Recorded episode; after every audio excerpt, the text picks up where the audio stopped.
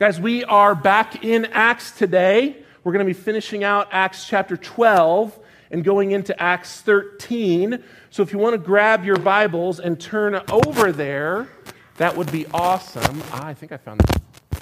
This is not plugged in. Hold on. Hold on. The microphone, not my butt. Like, I pay you to be my pastor. Why do you say things? Why do you talk like this? I'm sorry. Okay. Finishing out Acts chapter 12, going into Acts 13 today. Uh, guys, I've been out of the pulpit for a couple weeks. Can you tell? Um, I'm so glad you guys gave me uh, the gift to go and celebrate my anniversary and hang out with Kim and, and, travel and go to camp and do all these things. But I am stoked to be back in this space, and I am excited to jump back in this text. As we get to this, where we're ending at 12, jumping into 13, I want to put this in a specific context. So, I got to go to camp last week with the students, and if you've never gotten the blessing of going to a church camp, I'm going to tell you something. You have missed out. There is something magical about church camp. There is something about stepping outside your context for a period of time without all the distractions of normal life, without your cell phone beeping constantly, without the need to like get notifications and stay up to date. There's something about being surrounded by people who not just love Jesus, but are talking about him all day long, where your entire day is just gospel, gospel, gospel, gospel, eat, gospel, gospel, gospel, gospel, eat, gospel, gospel, gospel, eat, then go to bed. And then it just starts over. There's something about that that's just, it's just so wonderful. You should sign up to be an adult leader next year at camp. That's what I'm really saying. Uh, but I got the privilege of seeing our amazing youth workers love and serve our students, encourage them in Christ, call them up to, to what God actually has for them. And it really is, uh, guys, I'm, I'm so grateful for your prayers over the last week. And I know a lot of you were praying over these kids and praying over this week because we saw the Spirit work. There was fruit to your prayers. We saw God call people into greater levels of obedience and repentance and freedom in our church and the churches that were there. It was such an amazing time. I say that because this today, we're going to be talking about three functions within a life of the believer in the church. We're going to be talking about the necessity of giving yourself over to the regular, mundane, day to day life of the church. We're going to be talking about how the church gathers to disciple one another. And we're going to talk about how the church joyfully sends their best on mission. And here's how cool God is I got to see all three of these things powerfully on display at church camp last week.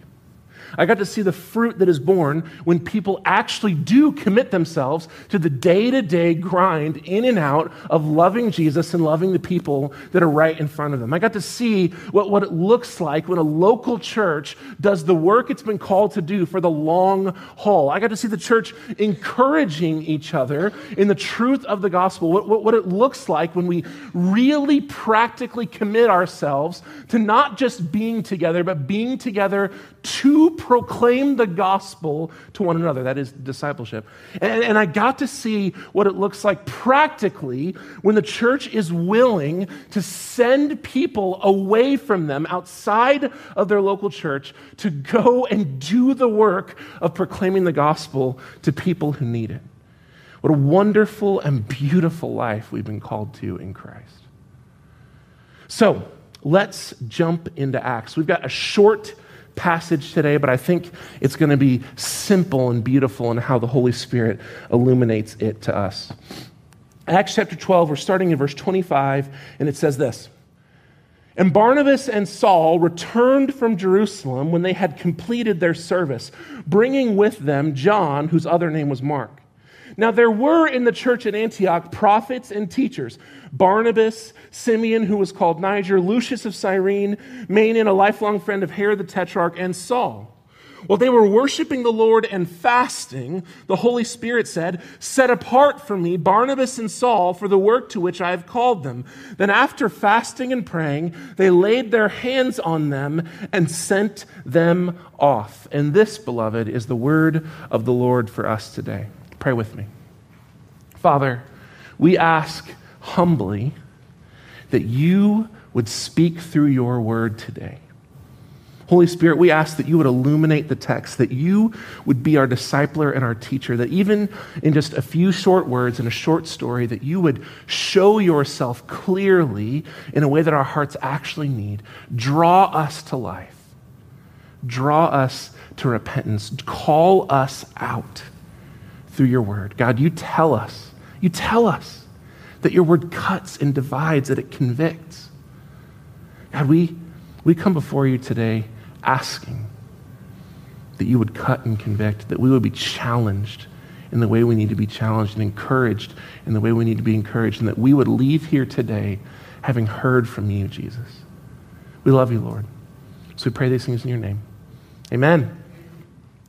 So, this may seem a little familiar. We looked at this passage last fall when we went through our series on the life of the church called Visible. I actually preached through this text and told you that if you were there that Sunday, you could skip today.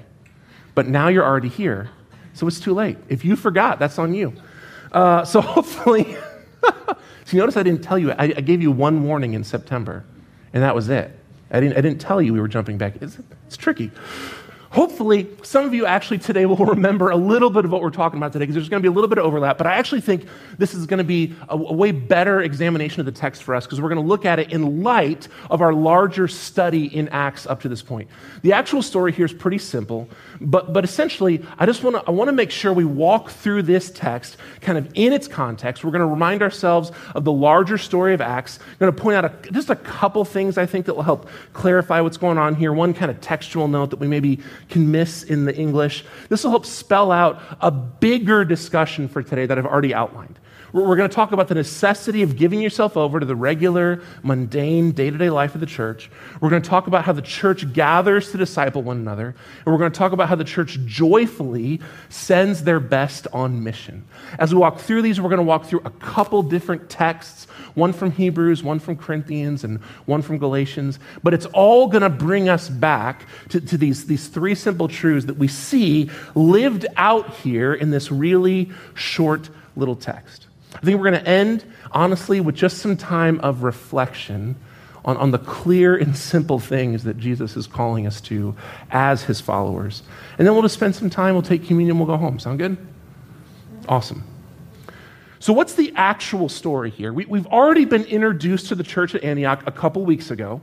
We mentioned this a couple of times, but Acts as a whole is transitioning its focus from the mother church in Jerusalem to Antioch and then the global missionary movement. They, most scholars actually say Acts 13.1 is kind of the transition from Acts part 1 to Acts part 2.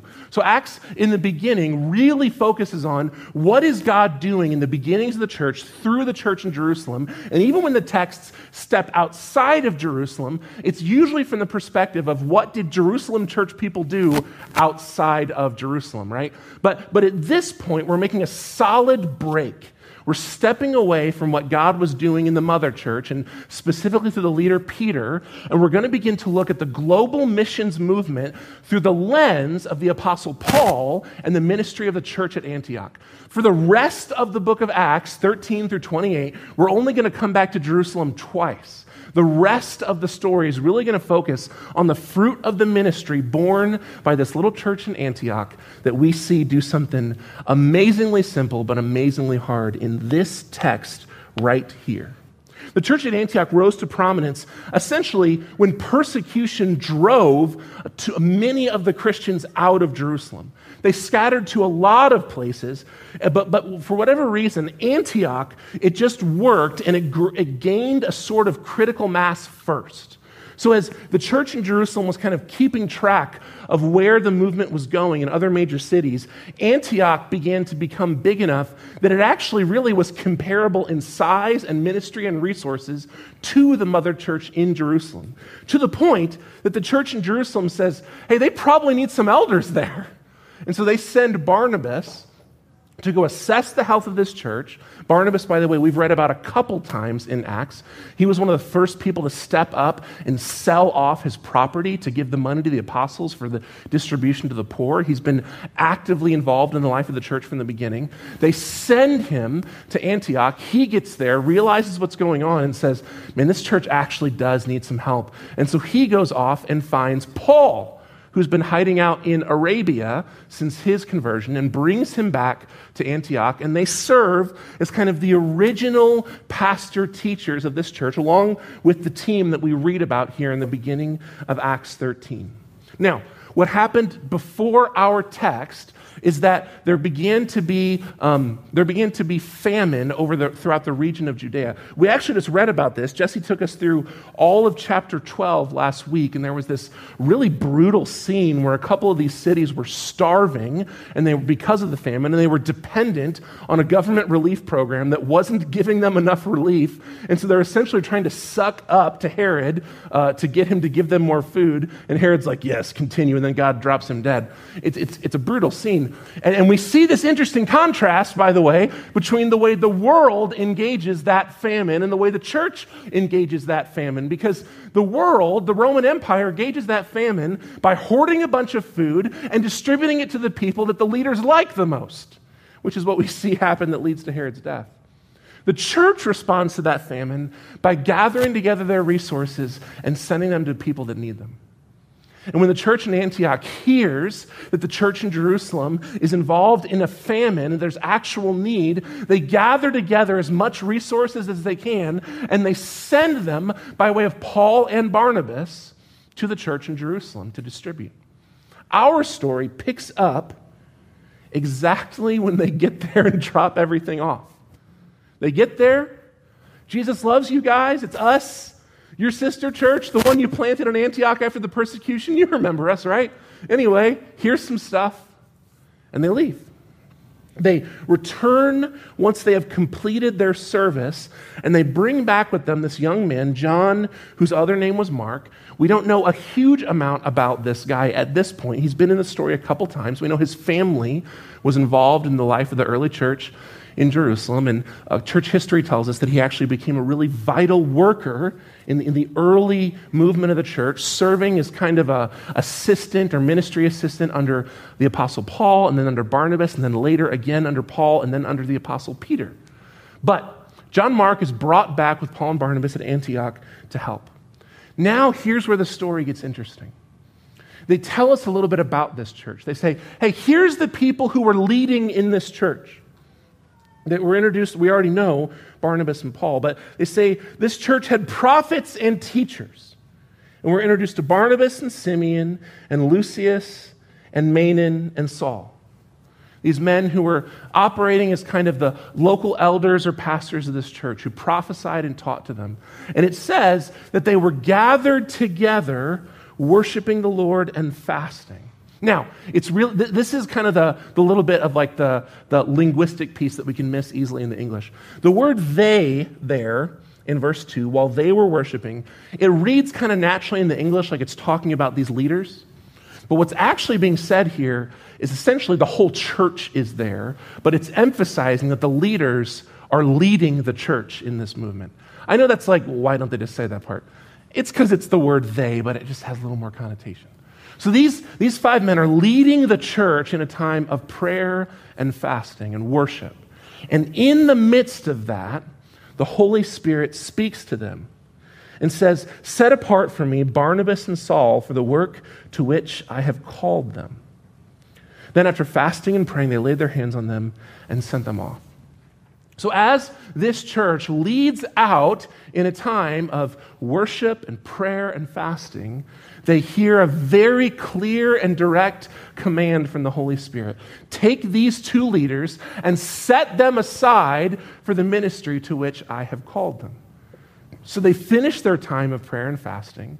They lay hands on them and commission them to the work. There's this idea of laying on hands. It's kind of a weird bit of language that we use pretty much just in church world, right? But essentially says that they're, they're handing these, they're sending these two men in the authority of this local church. They're essentially saying these two men are going to leave and they're to, they're going to represent our whole church body in the work that they are doing. They're commissioning them to this task that God has set them aside for.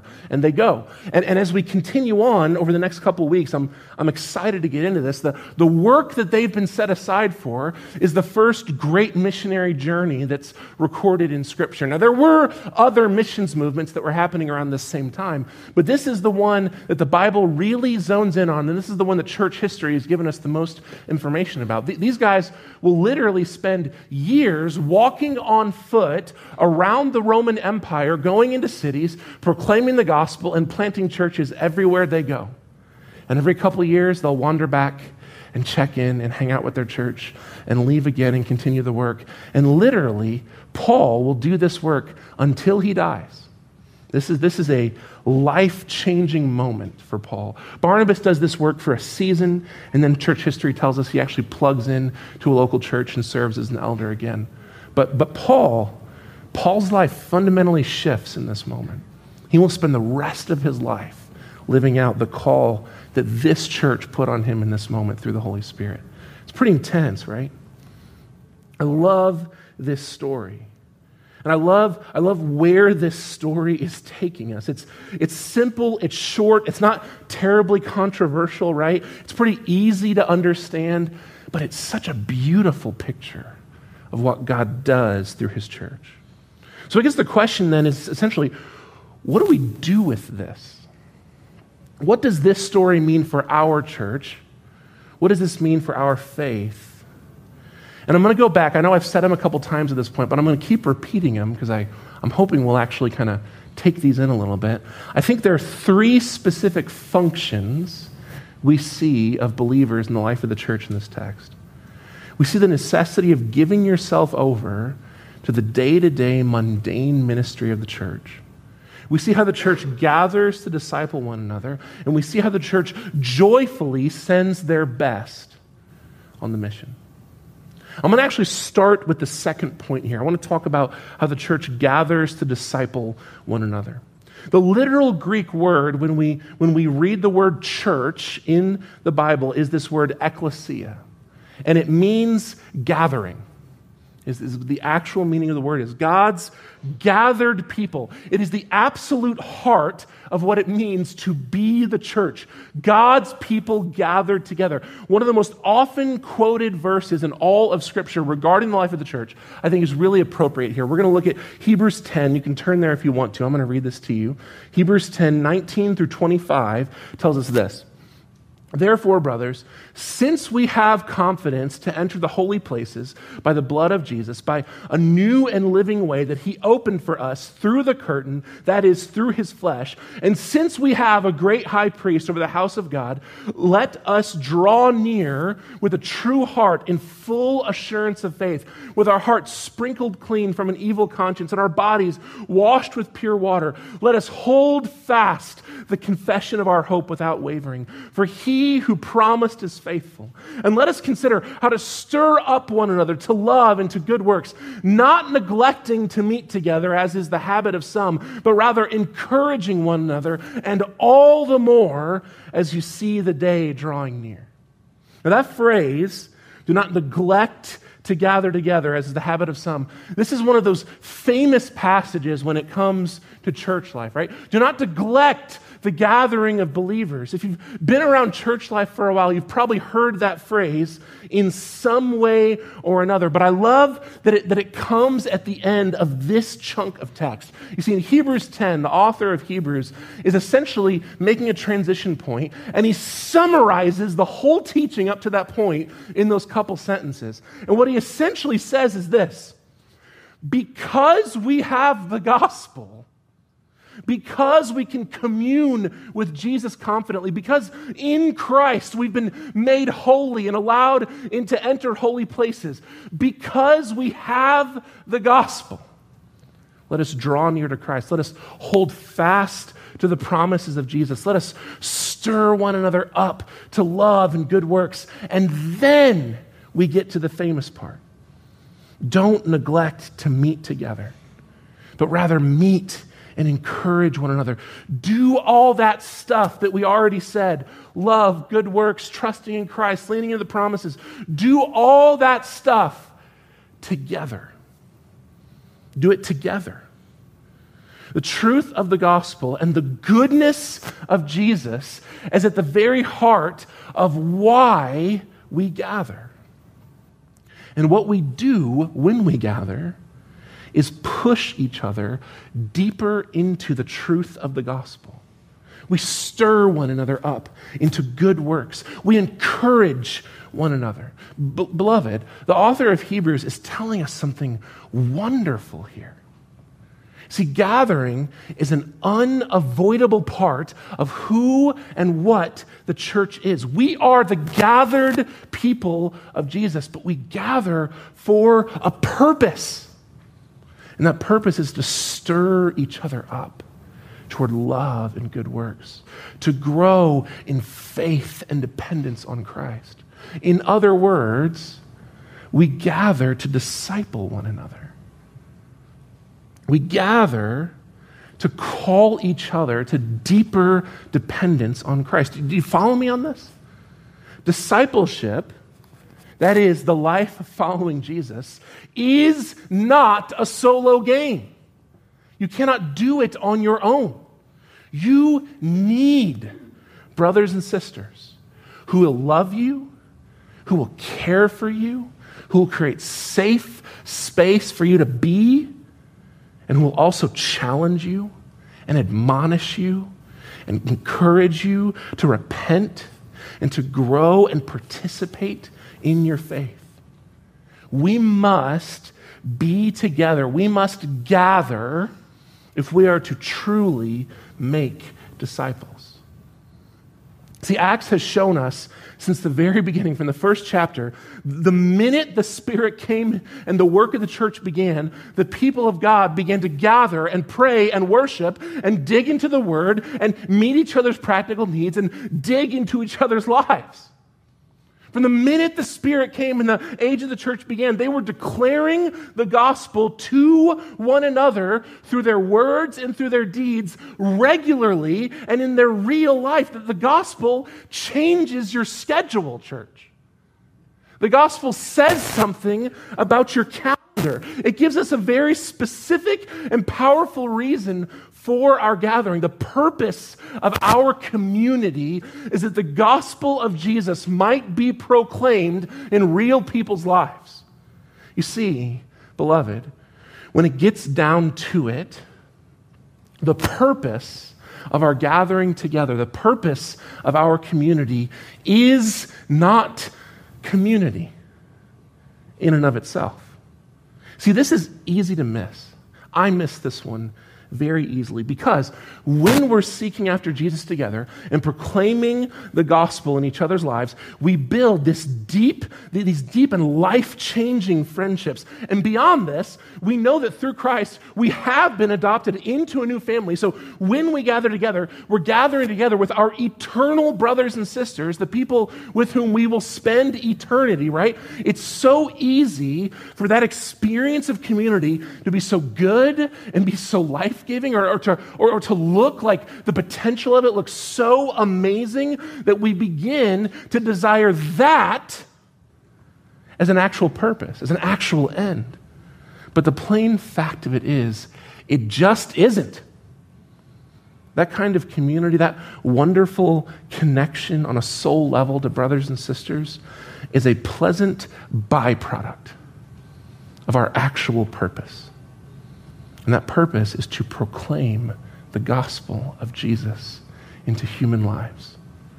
This is why we must not forsake the gathering, the purpose of the church, to proclaim the gospel, to, to make Jesus knowable and seeable, not just to the lost world, but to each other. And guys, don't miss me on this when we commit to share time together, proclaiming the gospel in each other's lives, stirring up one another to love and good works, encouraging, admonishing, teaching, studying, praying. Listen, we will build deep and like abiding friendships, and we will hear from God. We'll grow in relationship and intimacy with Him. I mean, look at Antioch. They gather to pray and fast and worship. What a beautiful example of exactly what we're talking about. Did they gather together for other reasons? Yeah, I mean, yeah, almost certainly. I'm sure these people probably liked each other. They probably shared meals. They probably played games. They probably helped each other move furniture. But we're shown in Acts 13 that they met to pray and fast and worship. They met to hear from the Spirit. What a powerful testimony of the life of the church. Because I know some of us are just uncomfortable with some of these sorts of discussions about the role of the Holy Spirit in our lives. But, guys, this is really important.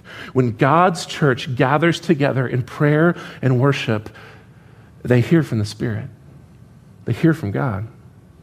Because God's Spirit guides and directs His church. It's a good examination to ask yourself when the last time was that you specifically gathered together with your brothers and sisters for the purpose of worship and prayer and seeking the Spirit. I know some of you are like, I'm doing that right now. I know. But I'm talking about scheduling something, putting something together where you're just like, man, whew, I just need some Jesus time with my brothers and sisters. When was the last time that was something that that burdened you and you added it to your calendar. And I'm not saying that to make you feel bad. I'm saying that as a challenge to go, this is, this is why we gather. It's why we are drawn together. Yes, we build friendships. Hopefully, those friendships span lifetimes. Hopefully, those friendships change you. But above all, we must never forget that we are to proclaim the gospel in each other's lives. We must disciple each other. We must seek God together. But the church doesn't just gather to proclaim the gospel to one another, the church also scatters. We don't just gather together, we also leave that gathering and we go and we proclaim the gospel, not just to each other, but to the world. Which is why the church joyfully sends their best into the mission. In our text, we saw this amazing thing where, where, their time gathered together actually led them to picking out some of their leaders to send out into the world. I mean, what a, what a cool idea. what, what a cool concept. I want you to think about this for a minute. Imagine if Paul was one of your teaching elders. Now, look, we have great elders. I think I, think I do an okay job preaching. But if you had the guy who wrote Romans on your preaching schedule, and then you were sitting in a prayer meeting and someone was like, I think we should just send him off. You know what I'm saying? Like just have him like walk to California and talk to people about Jesus over there. I don't know about you guys. I wouldn't necessarily be stoked on that in the moment. I'd be like, no, I kind of like, I mean, he wrote Romans. I kind of like that guy here. But this is what the church does.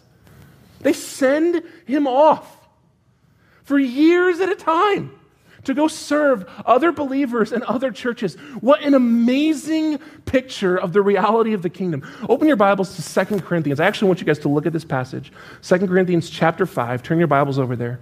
We're going to start in verse 11. 2 Corinthians chapter 5, starting in verse 11, it says this. Therefore, knowing the fear of the Lord, this is Paul writing, we persuade others.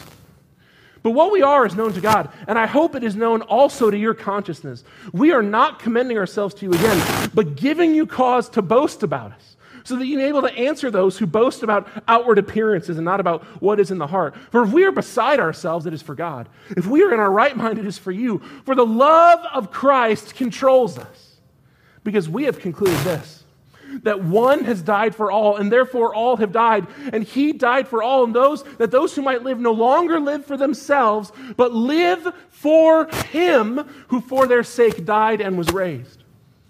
From now on, therefore, we regard no one according to the flesh. Even though we once regarded Christ according to the flesh, we regard him thus no longer. Therefore, if anyone is in Christ, he is a new creation. The old has passed away. Behold, the new has come. And all this is from God, who through Christ reconciled us to himself and gave us the ministry of reconciliation. That is, in Christ, God was reconciling the world to himself, not counting their trespasses against them, and entrusting to us the message of reconciliation. Therefore, we are ambassadors for Christ. God is making his appeal through us. We implore you on behalf of Christ, be reconciled to God. And for our sake, who for, who for our sake, he made him to be sin, who knew no sin, so that in him we might become the righteousness of God. Come on. I know that's a long passage, but I think you guys get the thrust of it. Jesus has reconciled us to God. We are no longer counted or defined by our sin, but rather by Jesus' righteousness. This is the amazing gospel message. Lord willing, this is what we are proclaiming and inviting each other into every time we gather together. You're no longer defined by your sin. You are defined by the righteousness of Christ. He has done this work on your behalf. You are a new creation. The old is gone. You are free in Him. Come forth in that freedom. It's what we do when we gather. But we know this. That message is not just for the church. We know that's true. Because there was a point when we were not in the church and we were dead. And someone brought that amazing message to us and said, Come, have life, have freedom. God has done something new. God, God wants to reconcile all peoples to himself through Jesus, all peoples. You and I, the ones who are already in Christ, we are the ambassadors. We've been entrusted with the ministry of reconciliation. Look what the, look what the text says. Let me reread this. God making his appeal through us. I mean, do you hear this? The gospel message must be proclaimed amongst us. We must gospel one another when we gather. You must disciple each other when we gather, but it cannot terminate on us. It can't end with us. This message is for the whole world. We must scatter and proclaim this message. We must scatter and make disciples of all peoples. We must send. We must leave our gathering and take the beautiful gospel invitation with us to those who need it. Because the church at Antioch gathered, they sought the Spirit, they gospeled each other, and in that context, what did God tell them? As they were together worshiping and praying and fasting, what did God tell them?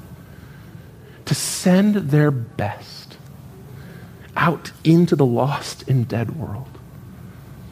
What a testimony to the power of the gospel. They heard from God and he didn't speak into their individual holiness or the programming of their church or the clarity of their church's mission statement or how good their vision was or how polished their website was or the quality of their live stream. I'm sorry. He spoke and he sent out their best into the world to make disciples. Whew. So, if we think on it for a moment, it makes sense, right? We must gather together. We inherently know this. The church is God's gathered people, but we must scatter. We exist as a gathering to draw more people into the gathering. We, we exist as a church for our non members. So we have to go out and invite them into the life we've received in Christ. So, what do we actually do with this? I mean, I'm going to go out on a limb and I'm going to guess that most of us would not argue with what I've said up to this point. It's pretty approachable. Yeah, we should gather and disciple each other. Yeah, we should go out and proclaim the message to those who need it. I think the disconnect and then the kind of the question that arises is essentially, uh, yeah, cool, but, but how? I mean, for most of us, Let's be honest for a minute. Even if you are super plugged into the life of the church and totally plugged into your GC, maybe even especially more so over the last year, right? For most of us, this is just not our default experience of church and faith. I'm willing to bet that most of us are not often experiencing the kind of gathering that we read about and imagine the early church engaged in. And I know from discussion a lot of this are not regularly living out this sort of super bold, sent, proclaim the message to the lost all around us kind of life. I don't say that to be negative or to be mean to you guys. I know that most of us desire these things. Most of us are seeking to grow in our faith and we want to experience community. And most of us want to be on mission. It just often feels like whatever it is we're doing just kind of falls short of what we read about. So, what's actually to be done? I mean, is this just a pep talk of me talking through some kind of amazing ideal of the church that we can all amen and then leave here knowing that that's not actually going to be what our experience is like? Because that sounds kind of terrible. that brings me to my third point and where we're going to actually land this. This was the first point I gave you guys in the overview because it actually goes first. But I'm ending with it because we so rarely start here. And that's this the necessity of giving yourself over to the regular, mundane, day to day ministry and life of the church. Guys, Paul and Barnabas got sent on one of the most important and amazing missions in all of human history. I know that's dramatic to say it that way, but I'm dead serious. They helped start God's church all over the Roman Empire. These men's ministry helped start the first ever recorded church in the little continent we call Europe. I don't know about you guys. I'm going to go out on a limb and guess most of us have some faith heritage connected to the gospel moving forward in Europe. This is insane. We're going to spend the next several months talking about the amazing journeys God is going to send these folk on. But here's the deal, guys they didn't just magically get here. They didn't just wake up one morning and go, Oh, you need someone to go to Europe? I'll do that one. No. These men were deeply plugged into the normal, regular, mundane life of the church. They were faithfully serving in their gifts, faithfully showing up, faithfully doing the hard, messy work of ministry. That whole gather and proclaim the gospel to each other thing, guys, that doesn't happen quickly and it doesn't happen easily. If you've spent any time in any of our small groups, our gospel communities, you already know that. Gospel work is slow, gospel work is hard, and gospel work is messy. You don't just have this magical moment in GC where someone confesses, I'm struggling with this. And you go, but Jesus freed you from that. And they go, that's amazing. I didn't know that. And they never deal with it again. Maybe that happens. That doesn't happen often, guys. Usually that confession comes out and you preach the gospel to them and they go, Thank you so much for that. And the next week they come back and if they're being honest, they confess the same thing and you share the gospel with them again, and they say, Thank you for that. And the next week they come back, and if they're being honest, they confess the same thing. And you share the gospel with them, and at that time they don't say thank you for it. And the next week, if they come back and they're being honest, they confess the same thing, and you share the gospel with them, and this time they get mad at you and say, You've shared this four times, it hasn't done anything. And then you share the gospel again. And the next week, if they come back, they confess the same thing and then tell you not to share the gospel with them because it's upsetting them because it doesn't do anything. So you tell him you love him and you pray with him and you share the gospel again and you repeat that for months and years. And slowly, God does the work of changing hearts and that person grows up in maturity and freedom. And 10 years later, without you even realizing it, they come back to you and say, Thank you so much for your faithful ministry.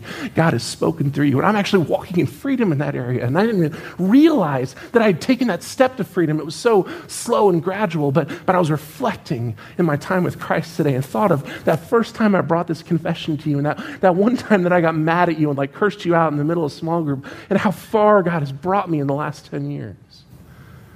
Because that's the mundane, messy, day to day work of ministry. And that's what these guys were already doing. Guys, Barnabas was the one who took the risk and brought Paul to see the apostles when he converted to Christ. Barnabas was already plugged into the benevolence ministry of the church. giving up his resources to help people who didn't have food. Paul went off and spent time faithfully being discipled by believers and pastors you've never heard of for literal years in quiet with no credit. These men were the ones who were sent to go and deliver a check because the church needed someone to deliver benevolence ministry. These are the kind of guys who stayed late to stack chairs at church. These are the kind of guys who showed up to their small group over and over, proclaiming the gospel over and over to people caught in habitual patterns and people caught in depression. These are men who faithfully did the work so that when the need arose to send someone to go on the biggest mission in human history since Jesus, God knew who to send. Didn't just magically happen. Paul's going to go on this missionary journey and start a whole bunch of churches. And a couple years later, he's going to come back to Antioch. And while he's in Antioch, he's going to write a letter and send it off to these churches because instantly they're struggling and being persecuted. It's a letter called Galatians. We have it. And in the closing section of that letter, Paul says this to those churches. This is in Galatians chapter 6. Let us not grow weary of doing good. For in due season we will reap if we do not give up. So then, as we have opportunity, let us do good to everyone, and especially to those who are in the household of faith. Beloved of Jesus, do not grow weary. I know that's a big ask. I know after the year of life that a lot of us have had, that's a really big ask. But, guys, the work of ministry is hard. It's slow, it's messy, it's tiring. So don't grow weary. Beloved, stick with it. Show up. Proclaim the gospel. Love those who are in your circle. Seek after God. Joyfully send your best out to do the work. Beloved, this is the work that you and I have been called to. I'm going to end with this image and we'll pray because I've gone over. When I shared this last fall, I shared a couple of images with you guys, and I'm going to repeat one of them right now. This. In the game of football, which you can tell I'm hardcore about sports, but in the game of football, in between plays, the offense does this little thing called a huddle. I used to play football, and I played center, and the center calls the huddle. And all the guys get together, and you know, they're all circled up, and they're kind of like hyping each other up. And it's this moment, and it just takes a couple minutes where, where the court, actually less than that, a couple seconds, where the quarterback rebukes them for what they did wrong, tells them the plan for the next play, and then sends them to go do it. And it happens really quick. And they even have code words so they can do it faster. But the huddle happens in between each play. But here's what's amazing the huddle is vitally important. Without the huddle, the team doesn't do well. But the huddle's not the game. The huddle's not the game. The game happens at the line when the ball moves forward. The huddle just helps them get there. So, yeah, we've got to huddle. We've got to get together. We've got to do that faithful grind of ministry and work together. But, guys, there is a work out there. There is a world outside of our huddle waiting to hear the gospel message. So let us be a people faithfully, faithfully come into the huddle who do the hard work, the stuff you don't get credit for, the stuff that's not fun, the stuff that takes forever. Let us also be a people who step out of the huddle and go and actually play the game. Amen? I'm going to ask the band to come up and I'm going to pray for us. And here's what I'm going to ask you guys to do. They're gonna, I'm going to pray, and they're just going to immediately start singing a song to us. I want to encourage you to join me in this prayer. Consider what God might be telling to you. Consider, I mean, just genuinely, like what was just shared. How, how, how actually dedicated are you to the mundane, boring life of the church? How given over are you? How much are you willing to repeat the same step over and over and over of just faithfully proclaiming the word with each other in here and out there? I'm just going to ask you guys as they sing, reflect on that truth. Just see what the Spirit tells you. And when, if and when you feel led, you can join him in the song. And when the song's over, we're going to take communion together and celebrate the goodness of our Lord. But I'm going to pray for us, and they're going to sing, and I would encourage you guys just join me in this.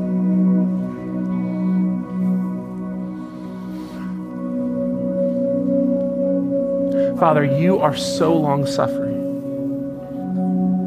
Every single time I consider my story, I come back to that phrase over and over and over. That you stuck with me and you continue to chase after me in spite of my rebellion, in spite of my pride, in spite of my constantly running to the same sin patterns over and over and over. And just my, my stupid cycle of returning back again to things that I know don't fit the spitting in your face of praying confession and then walking away and doing the same thing. God, you never gave up on me. You chased after Cannot comprehend your patience, your, your endurance, the fact that you did not grow weary in your pursuit of me. God, may we be a people who do not grow weary. May we give ourselves over to the work because it's worth it. Because you've done it for us. Because we know what your gospel does. And what could be better than more celebrating at the wedding feast of the Lamb? God, speak to our hearts, convict, draw us to you.